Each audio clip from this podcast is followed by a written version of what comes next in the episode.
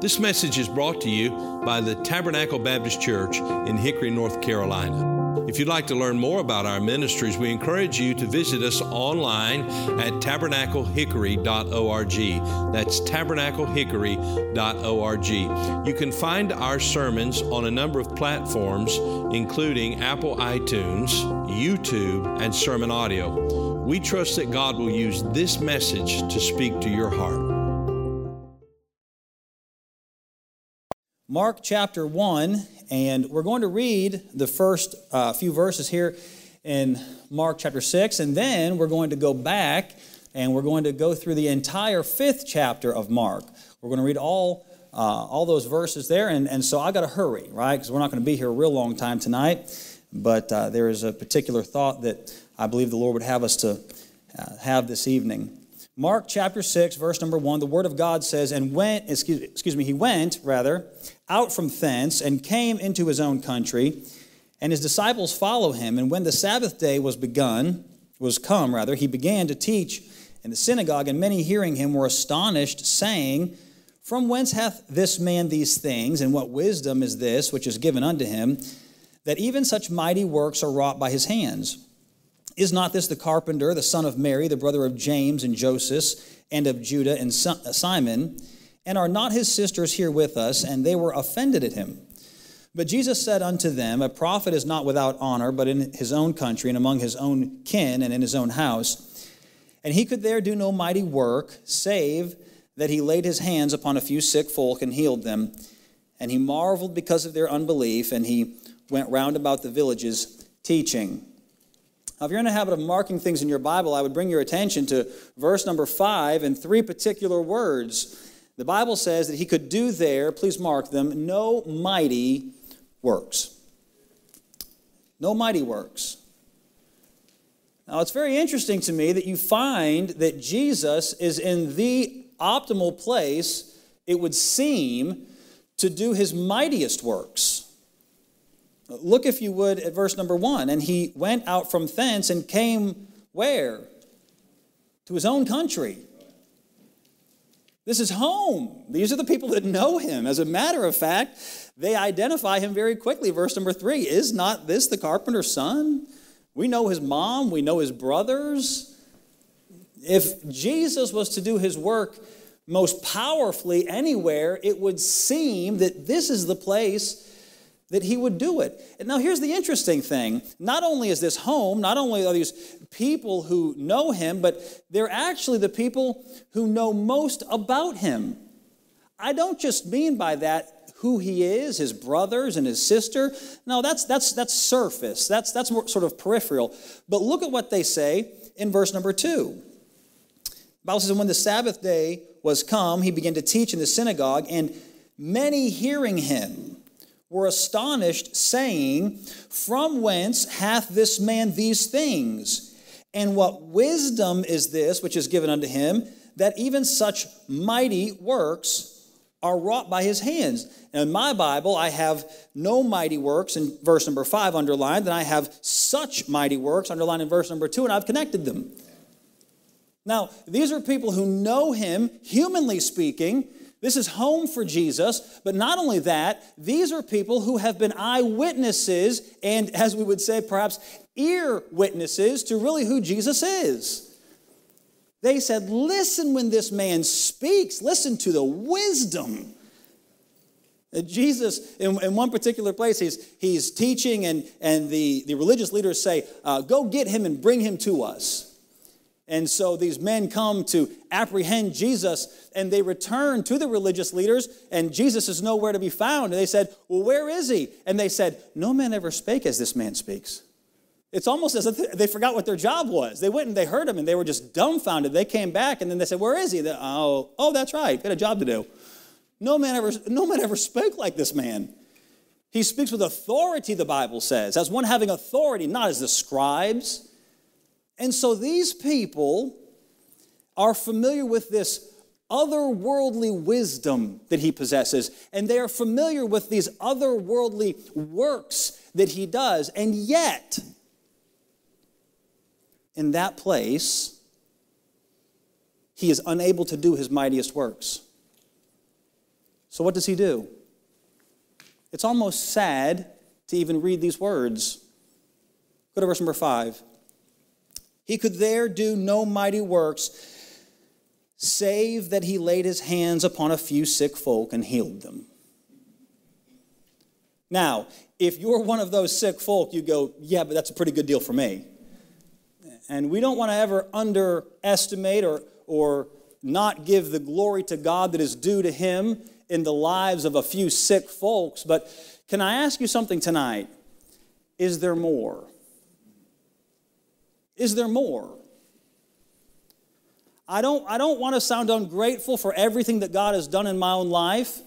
I don't want to sound ungrateful for everything that God has done through the life and ministry of the Tabernacle Baptist Church, but I must ask the question is there more? I want you to know tonight that if you are content with where you are in your Christian life, I'm not going to talk to you this evening.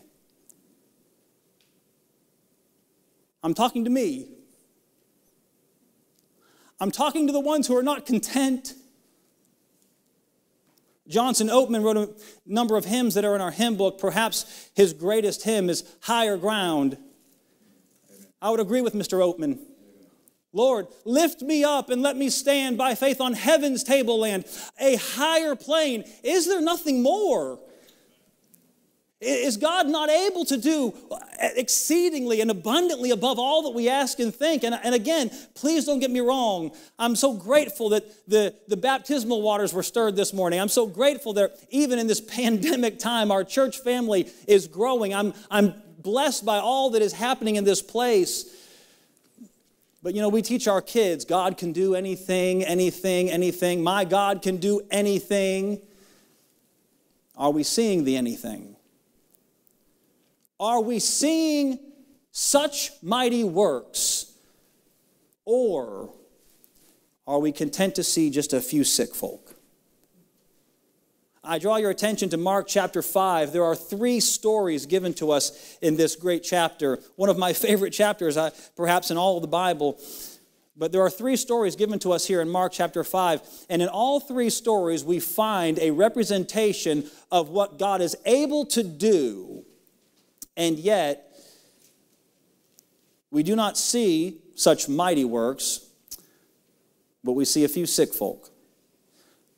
Chapter 5 and verse number 1, the Bible says, And they came over unto the other side of the sea, unto the country of the Gadarenes, and when he was come out of the ship, immediately there met him out of the tombs a man with an unclean spirit, who had his dwelling among the tombs, and no man could bind him, no, not with chains, because that he had been often bound with fetters and chains, and the chains had been plucked asunder by him, and the fetters broken in pieces. Neither could any man tame him. And always, night and day, he was in the mountains and in the tombs, crying and cutting himself with stones. And when he saw Jesus afar off, he ran and worshipped him and cried with a loud voice and said, What have I to do with thee, Jesus, thou Son of the Most High God? I adjure thee by God that thou torment me not. For he said unto him, Come out of the man, thou unclean spirit. And he asked him, What is thy name? And he answering saying, and he answered, saying, My name is Legion, for we are many. And he besought him much that he would not send him send them away out of the country. Now there was there nigh unto the mountain a great herd of swine feeding, and all the devils besought him, saying, Send us into the swine, that we may enter into them. And forthwith Jesus gave them leave, and the unclean spirits went out and entered into the swine, and the herd ran violently down a steep place into the sea. They were about two thousand, and were choked in the sea. And they that fed the swine fled and told it in the city and in the country and they went out to see what it was that was done. And they come to Jesus and see him that was possessed with the devil had had the legion sitting and clothed and in his right mind. They were afraid. And they that saw it told them how it befell to him that was possessed with the devil, and also concerning the swine. And they began to pray him to depart out of their coasts. And when he was come into the ship, he that had been possessed with the devil prayed him that he might be with him. Howbeit Jesus suffered him not, but saith unto him, Go home to thy friends and tell them how great things the Lord hath done for thee, and hath had compassion on thee. You know the story. Jesus comes across the sea, and as soon as he steps out of the ship, there's a man there, and this man is possessed with many demons. and he runs to him and he, and he cries out to him. And Jesus casts the demons out, but of course, he does not. He does not just cast them out. The demons ask to be cast into a herd of swine. Let me pause here just for a moment and say to you this is the value that the devil puts upon you and upon me. Not a man? Fine, we'll take a pig. He doesn't care for you. He doesn't care for the, for the unsaved. There's, there's nothing in him that has any care at all. I'll take a pig, a person, it doesn't matter to me. And so Jesus allows them to enter into this herd of pigs and they run violently down a steep place and into the sea and they are choked. And those that keep the sheep or the, the, the pigs there, they go into town and they, they tell them what has happened and they come out and, and they investigate a little bit. Well, what exactly happened? And, and how did the, all the pigs die? And, and what's the real story? And, and when they explain to them what happened, they ask Jesus to leave. It's amazing. They come and they see Joe. And Joe yesterday was a lunatic man. And by the way, he wasn't just a lunatic yesterday, he was a lunatic yesterday and the day before and the day before and the day. This is a man who has terrorized this whole community. They won't send their young children to certain parts of town because Joe might be there. They, they disrupt their normal activity because, well, you know, Joe, he usually this time of the day, he's here or he's there. And you can't enjoy a funeral. A loved one of yours dies, and you can't even enjoy the, the passing in, in a peaceful way because he's out among the tombs and he's terrorizing people and he's cutting himself. And it's a scene all the time. And you show up, and that man is sitting at Jesus' side. He's clothed, he's in his right mind, and you say, praise and glory be to God. Let me in on this. No. Here's what they said Where's the pigs? Where's our pigs? And someone says, Hey, don't you want to know what happened? Yeah, okay, I see Joe. I, oh, wonderful. Where's my pigs? I'm more interested in pigs than I am in this man. What was the problem? The Bible gives us the problem. Look at verse number 15. And they come to Jesus and see him that was possessed with the devil and had the legion sitting and clothed and in his right mind, and they were afraid. They were afraid. You say, what were they afraid of? They were afraid of the change that Jesus was going to make in their community if he stuck around. Look, we may have a few more demoniacs who, are, who, who have the devils cast out of them. We may have some people who are sick that might get healed. But if he sticks around, it may cost us a few more pigs. So, Jesus, you have to go. And in 2020, we read this and we, we just think, well, how awful are they? But we're guilty. We're guilty. If God's ever going to do a mighty work, let me tell you, He is going to shake some things up in my life. He's going to change me. He's going to have to bend my will to his own will. I'm going to have to give up some, some luxuries. I'm going to have to give up some things. I'm going to have to sacrifice things that maybe in a temporal way may be difficult. But listen, do I want to see a few sick folk or am I willing to see the mighty works of God? What are we afraid of? You know, there's, there's fear everywhere in our country. There's fear, absolutely. The fear is palpable. Everyone's afraid. We're afraid, I think, we're so often afraid that what we consider that out there might actually make its way inside the walls of this church. Are you willing to sit beside that person in a church service? Are you willing to share the gospel with somebody who does not look like you or act like you or talk like you? Perhaps they're antagonistic towards you. And let me be very honest when I'm saying you, I'm saying me. Are we willing to do that? These people literally were so afraid of what it might temporarily cost them to see the mighty works of God that they said to the blessed Savior, We want you to go. And I'm wondering, in my own life, I'm wondering, would I be more content right now just to say, Jesus, if your mighty works show up, it's going to make me very uncomfortable. And I'm pretty comfortable. They were fearful. You say, I want to see, I want to see the mighty works of God. Then you cannot be fearful. You cannot be afraid of the change that God is going to bring in your life. There's a second thing. We find in verse number 21 when Jesus had passed over again by ship unto the other side, much people gathered unto him, and he was nigh unto the sea. And behold, there cometh one of the rulers of the synagogue, Jairus by name. And when he saw him, he fell at his feet and besought him greatly, saying, My little daughter lieth at the point of death. I pray thee, come and lay thy hands on her that she may be healed and she shall live. And Jesus went with him, and much people followed him and thronged him. And then you have a story within a story.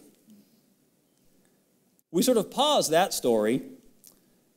Jesus gets out of the ship, man meets him. Jesus, my daughter's going to die. Can you please come heal her? Sure, I'll come heal her. And on the way to heal her, he's interrupted. Verse 25.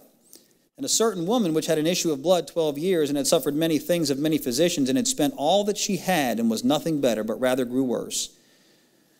When she had heard of Jesus, came in the press behind and touched his garment. For she said, If I may touch but his clothes, I shall be whole. And straightway the fountain of her blood was dried up, and she felt in her body that she was healed of that plague. And Jesus, immediately knowing in himself that virtue had gone out of him, turned him about in the press and said, Who touched my clothes? And his disciples said unto him, Thou seest the multitude thronging thee, and thou sayest, Who touched me? And he looked round about to see her that had done this thing. But the woman, fearing and trembling, knowing what was done in her, came and fell down before him and told him all the truth. And he said unto her, Daughter, thy faith hath made thee whole. Go in peace and be whole of thy plague. Great story, isn't it? Woman who was sick 12 years, tried everything she could, all these doctors, these physicians, spending all of her money. One day Jesus comes by. And she says, if I can get to Jesus, all I have to do is just, all I have to do is just touch his clothes. And if I can just do that, I'll be healed. And she fights through the press of people, the, this mob, this throng of people. There's so many people, by the way, that when Jesus stops and says, Who touched me? his disciples almost think it's a joke. Lord, what are you talking about? Who touched you? We can't number the number of people who have touched you. I mean, you've touched, you've touched dozens. Perhaps you've touched dozens of people as, as you go through this, this throng, this mob of, of people. And Jesus says, No, no, no, no. Somebody touched me. He says to this woman when she finally comes and says, Yes, sir, it was me. He finally says to her, Your faith has saved you. What was it that saw the mighty work of God in her life that nobody else in that crowd experienced? It was her faith. You see, fear, fearfulness will keep us from the mighty works of God, and so will faithlessness. There was a whole crowd who was fearful, and because they were fearful, they said, Jesus, please go. And he left. And there's this whole other crowd, and they are faithless. There's no faith. I want you to know that faith is the thing that unleashes the power and the promises of God to each of us. It's faith, it's simple faith. Now, faith is one of those things that we love to talk about and we love to say, oh, I, I, I want faith and, and Lord, give me faith. But, but what is faith actually? What is faith? Hold your place here and turn with me to James chapter 2 and verse number 14. It's a very familiar passage of scripture. And I, I, I got to be very honest with you, I don't even know if I can put into human explanation what I believe about these next few verses, but these are powerful. James chapter 2, verse 14. What doth it profit, my brethren, though a man say he hath faith and have not works? Can faith save him? Well, the answer to that question is given in subsequent verses when it says that, Abraham believed God, it was counted to him for righteousness. And so, yes, it is faith, but the point is this verse 15 If a brother or sister be naked or destitute of daily food, and one of you say unto them, Depart in peace, be ye warmed and filled, notwithstanding ye give them not those things which are needful to the body, what doth it profit? Even so, faith, if it hath not works, is dead, being alone. Yea, a man may say, Thou hast faith, and I have works. Show me thy faith without thy works, and I will show thee my faith by my works. Thou believest that there is one God, thou doest well. The devils also believe and tremble. But wilt thou know, O vain man, that faith without works is dead? Go to verse number 16. I want you to mark a, a few words here. Mark the word say and if one of you say unto them, Depart in peace, be ye warmed and filled, notwithstanding ye, and then mark this word, give. It is as easy as this. You ready? It's as easy as this. Be ye warmed and filled. Well, that's great. What did it accomplish? Not a thing. Not a thing. Be ye warmed and filled. All right, what'd you give them? What did you give to warm them? What did you give to fill them? Oh, I didn't give them anything, but I, I, in faith spoke over them. Be ye warmed and filled. The point that God is trying to make to us is very simply this you must have faith, but if you truly do have faith, then there is a work, there is an action that is inextricably linked to that, that heart of faith.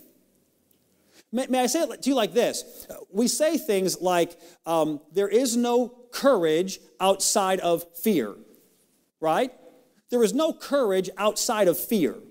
Because if, if fear is not present, then there's nothing to be courageous about. So courage is not this, this warm, fuzzy feeling inside where I'm not afraid of anything. No, courage is action in the face of fear.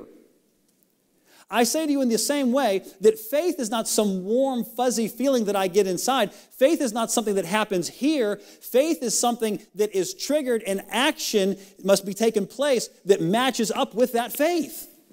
We've got to do something. You say, I believe that God can save anybody in Hickory. Okay, but if we truly believe that, then we're going to hand out gospel tracts. We're going to speak to people about the Lord. We're going to invite them to church services. But if we're not doing those things, we can talk faith all day long. And he says, Wilt thou not know, O vain man? It's vanity, it's empty. The thing that we, the, the thing that we, that we call faith is usually a box that when you open it up, there's nothing inside of it. There's no work to go with it.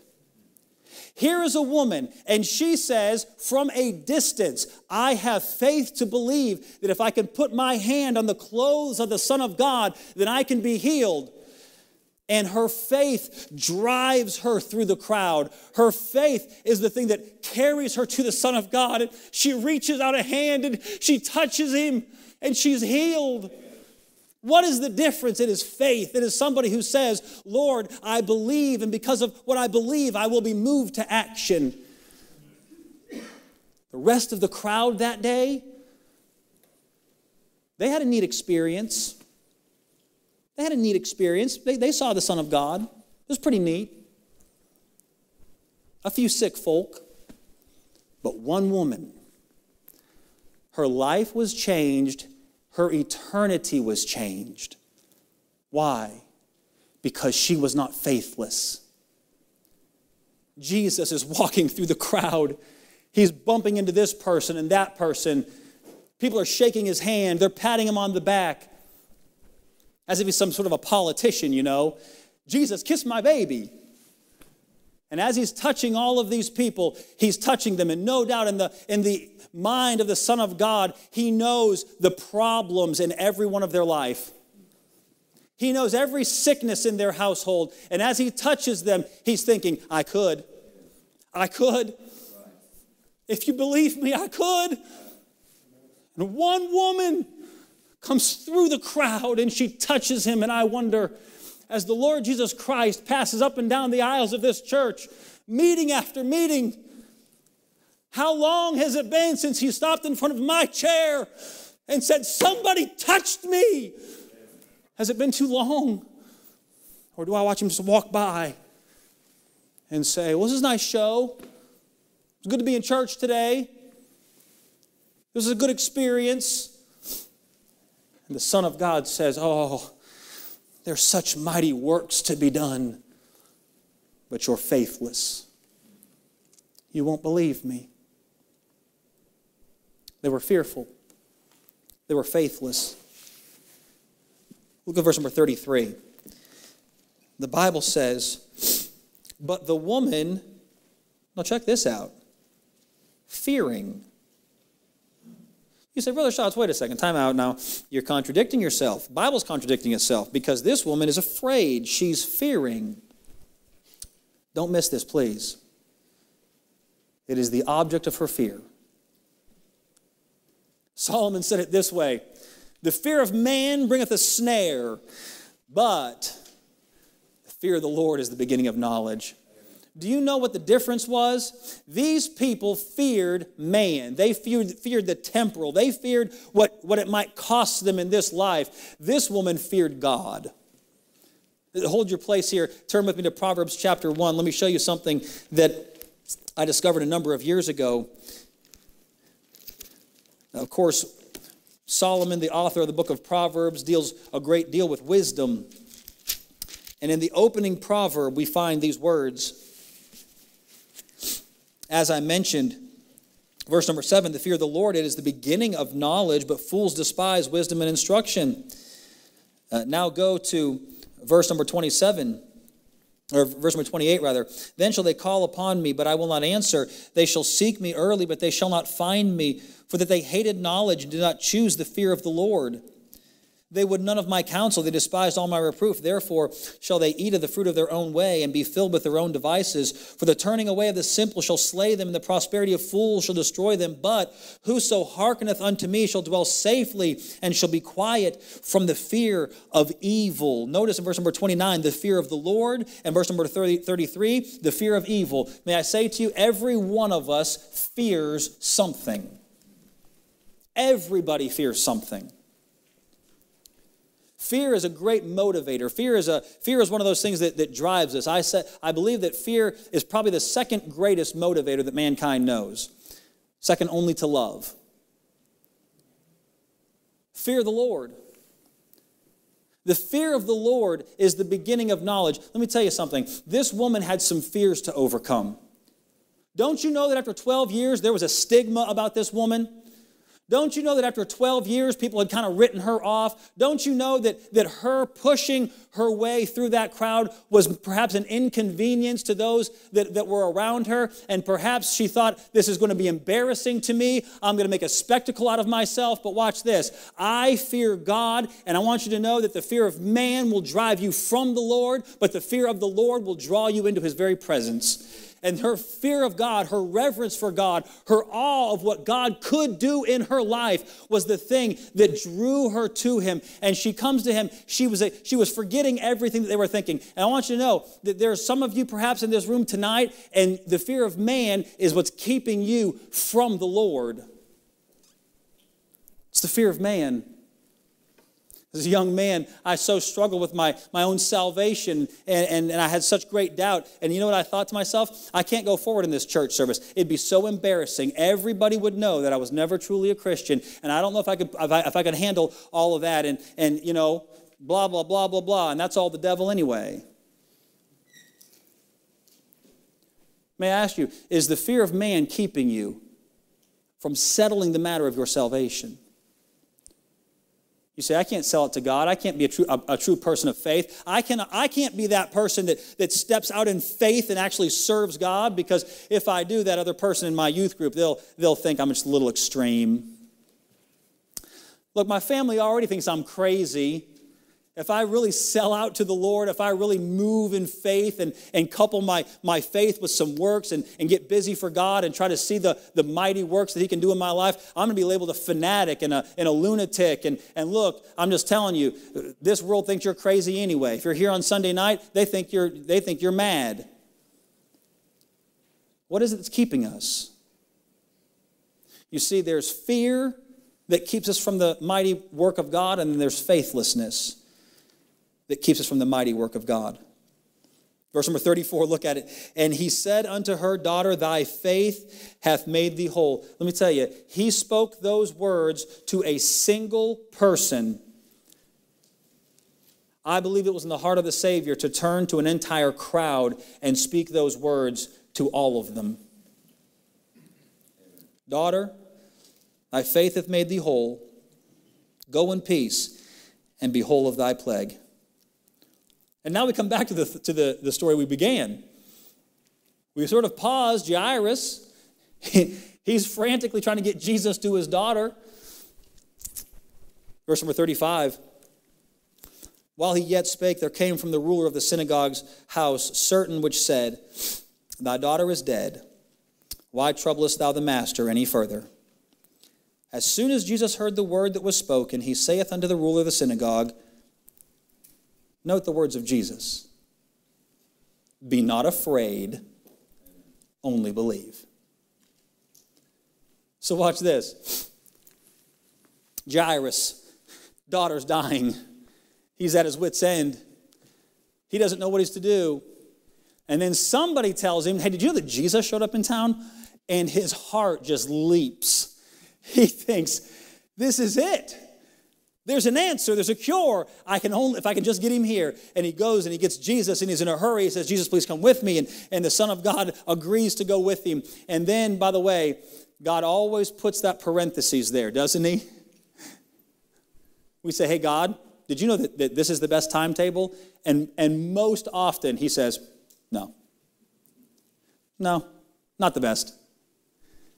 And Jairus is standing there and he's becoming more and more impatient. And he's thinking to himself, Great, I'm, lady, I'm glad you're healed. Wonderful. My child is dying. And Jesus slowly turns to her and he speaks to her so tenderly and so lovingly Daughter, thy faith has saved thee. And you know what's happening in Jairus' mind? Wrap it up.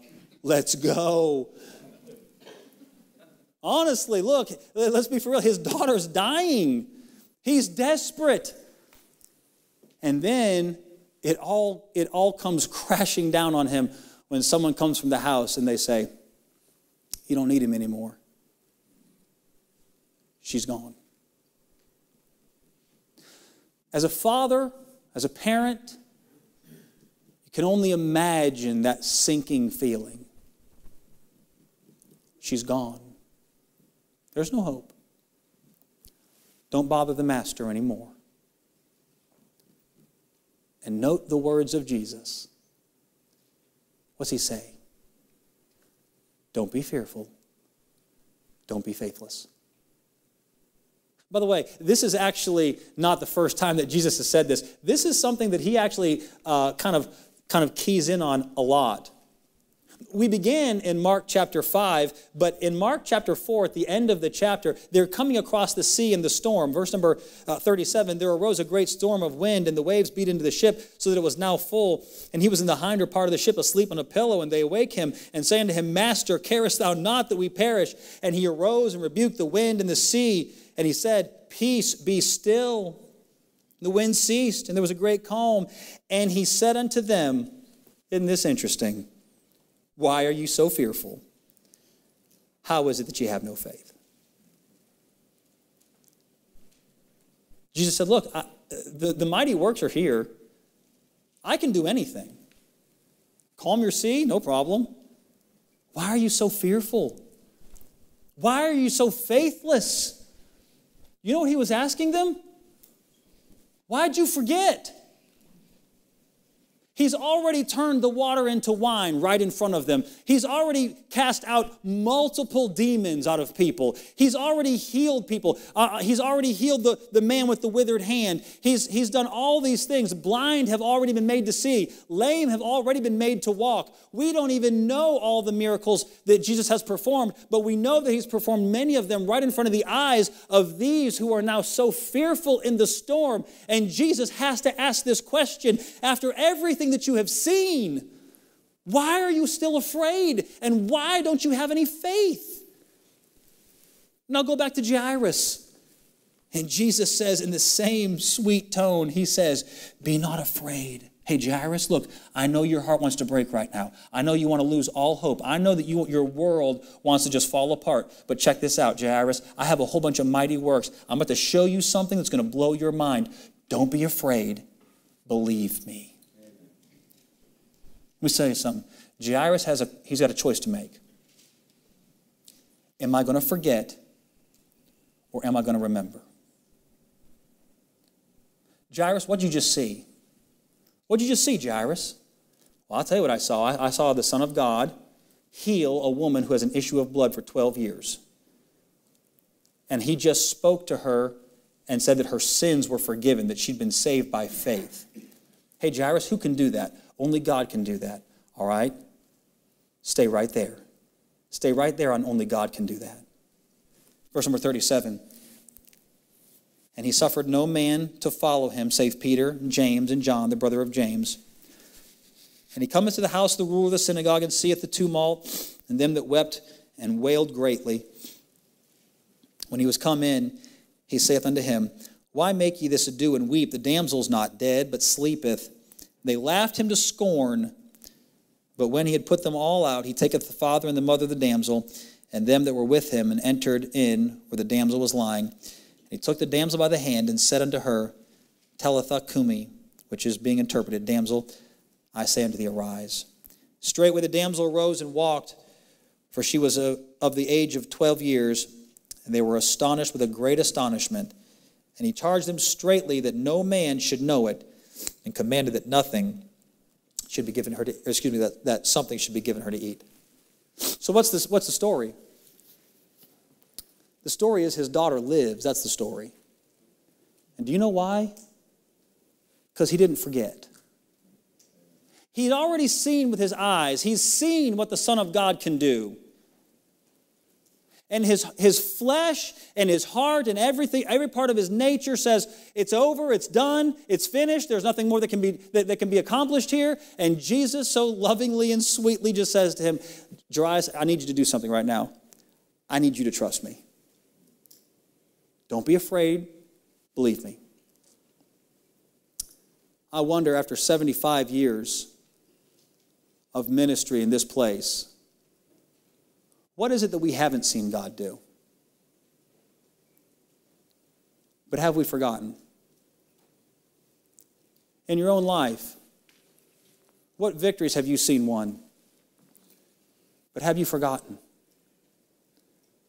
In the life of your family, what prayers have you seen answered?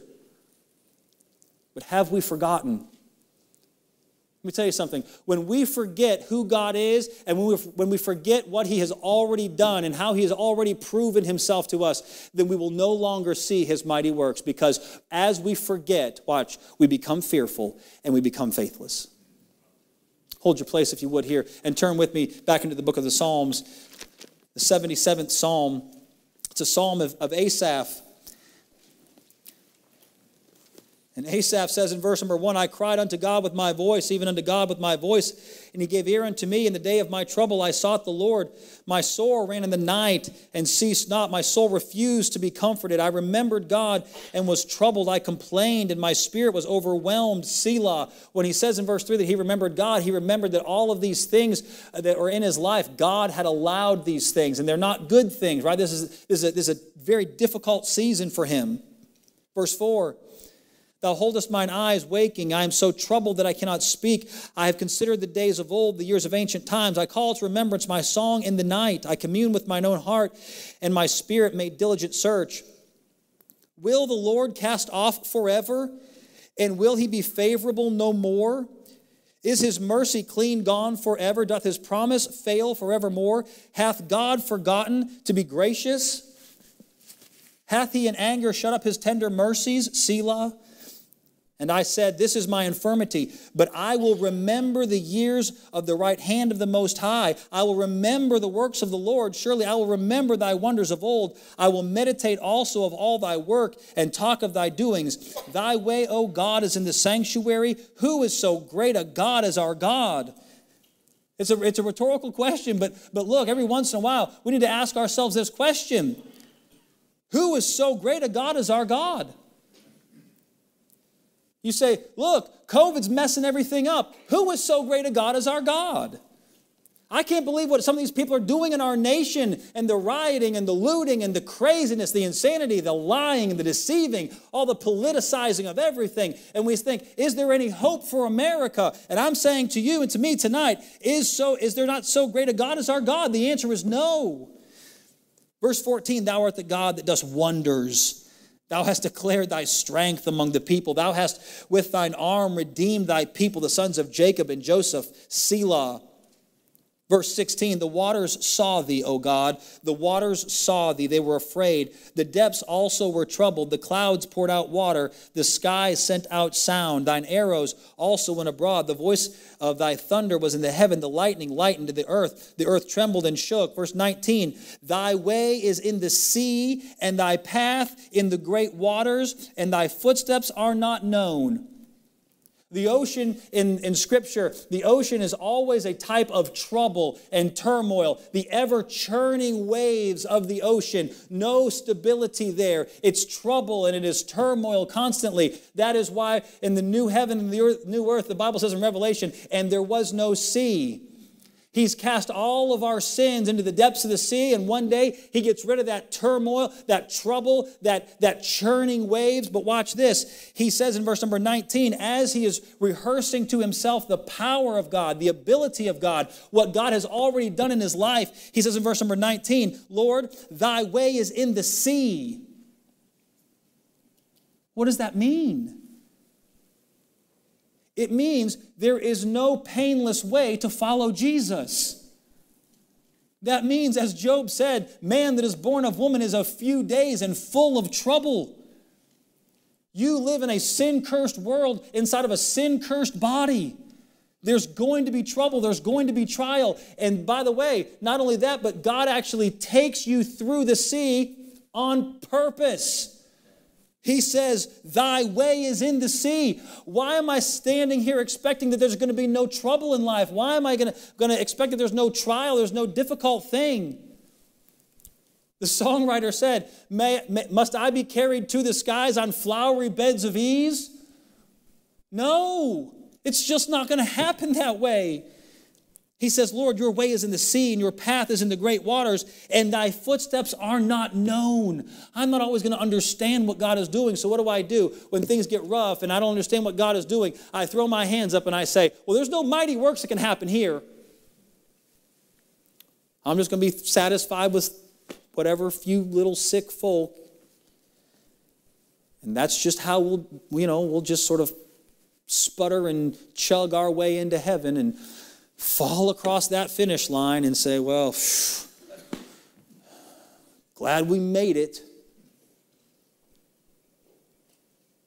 And the Son of God is present with us. His Spirit lives inside of us. And He says, There's so much more that I can do. There are such mighty works. Watch. Things that you never even imagined. You know what I find interesting? That in this triad of stories here, he saves the greatest for last, and he saves the greatest for the one who did not forget. Casting out a demon, whew, that's pretty big. Healing a woman with an issue of blood, it's amazing. But here's a dead girl. You know what I believe God's saying to us? If you won't forget the greatest work is still coming. But have we forgotten? He says, I went to my own, the ones that I should have done the most for. My hands were tied because they were afraid. They didn't want me to disrupt their lives. They didn't, they didn't want me to, to really shake things up. They had no faith. And they'd forgotten who I was and what I'd already done. And I'm saying to you, to me, to us corporately, what about the mighty works?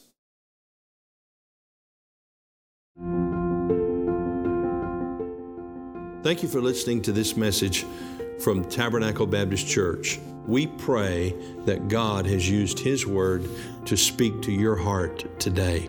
If you'd like to learn more about the ministries of Tabernacle Baptist Church, you can go to our website, tabernaclehickory.org. That is tabernaclehickory.org. There you'll find additional resources that we pray God will use to be a help to you. If the Lord should lead you to partner with us or make a donation online, you'll find a link provided on the website at tabernaclehickory.org. May God bless you and thank you for listening.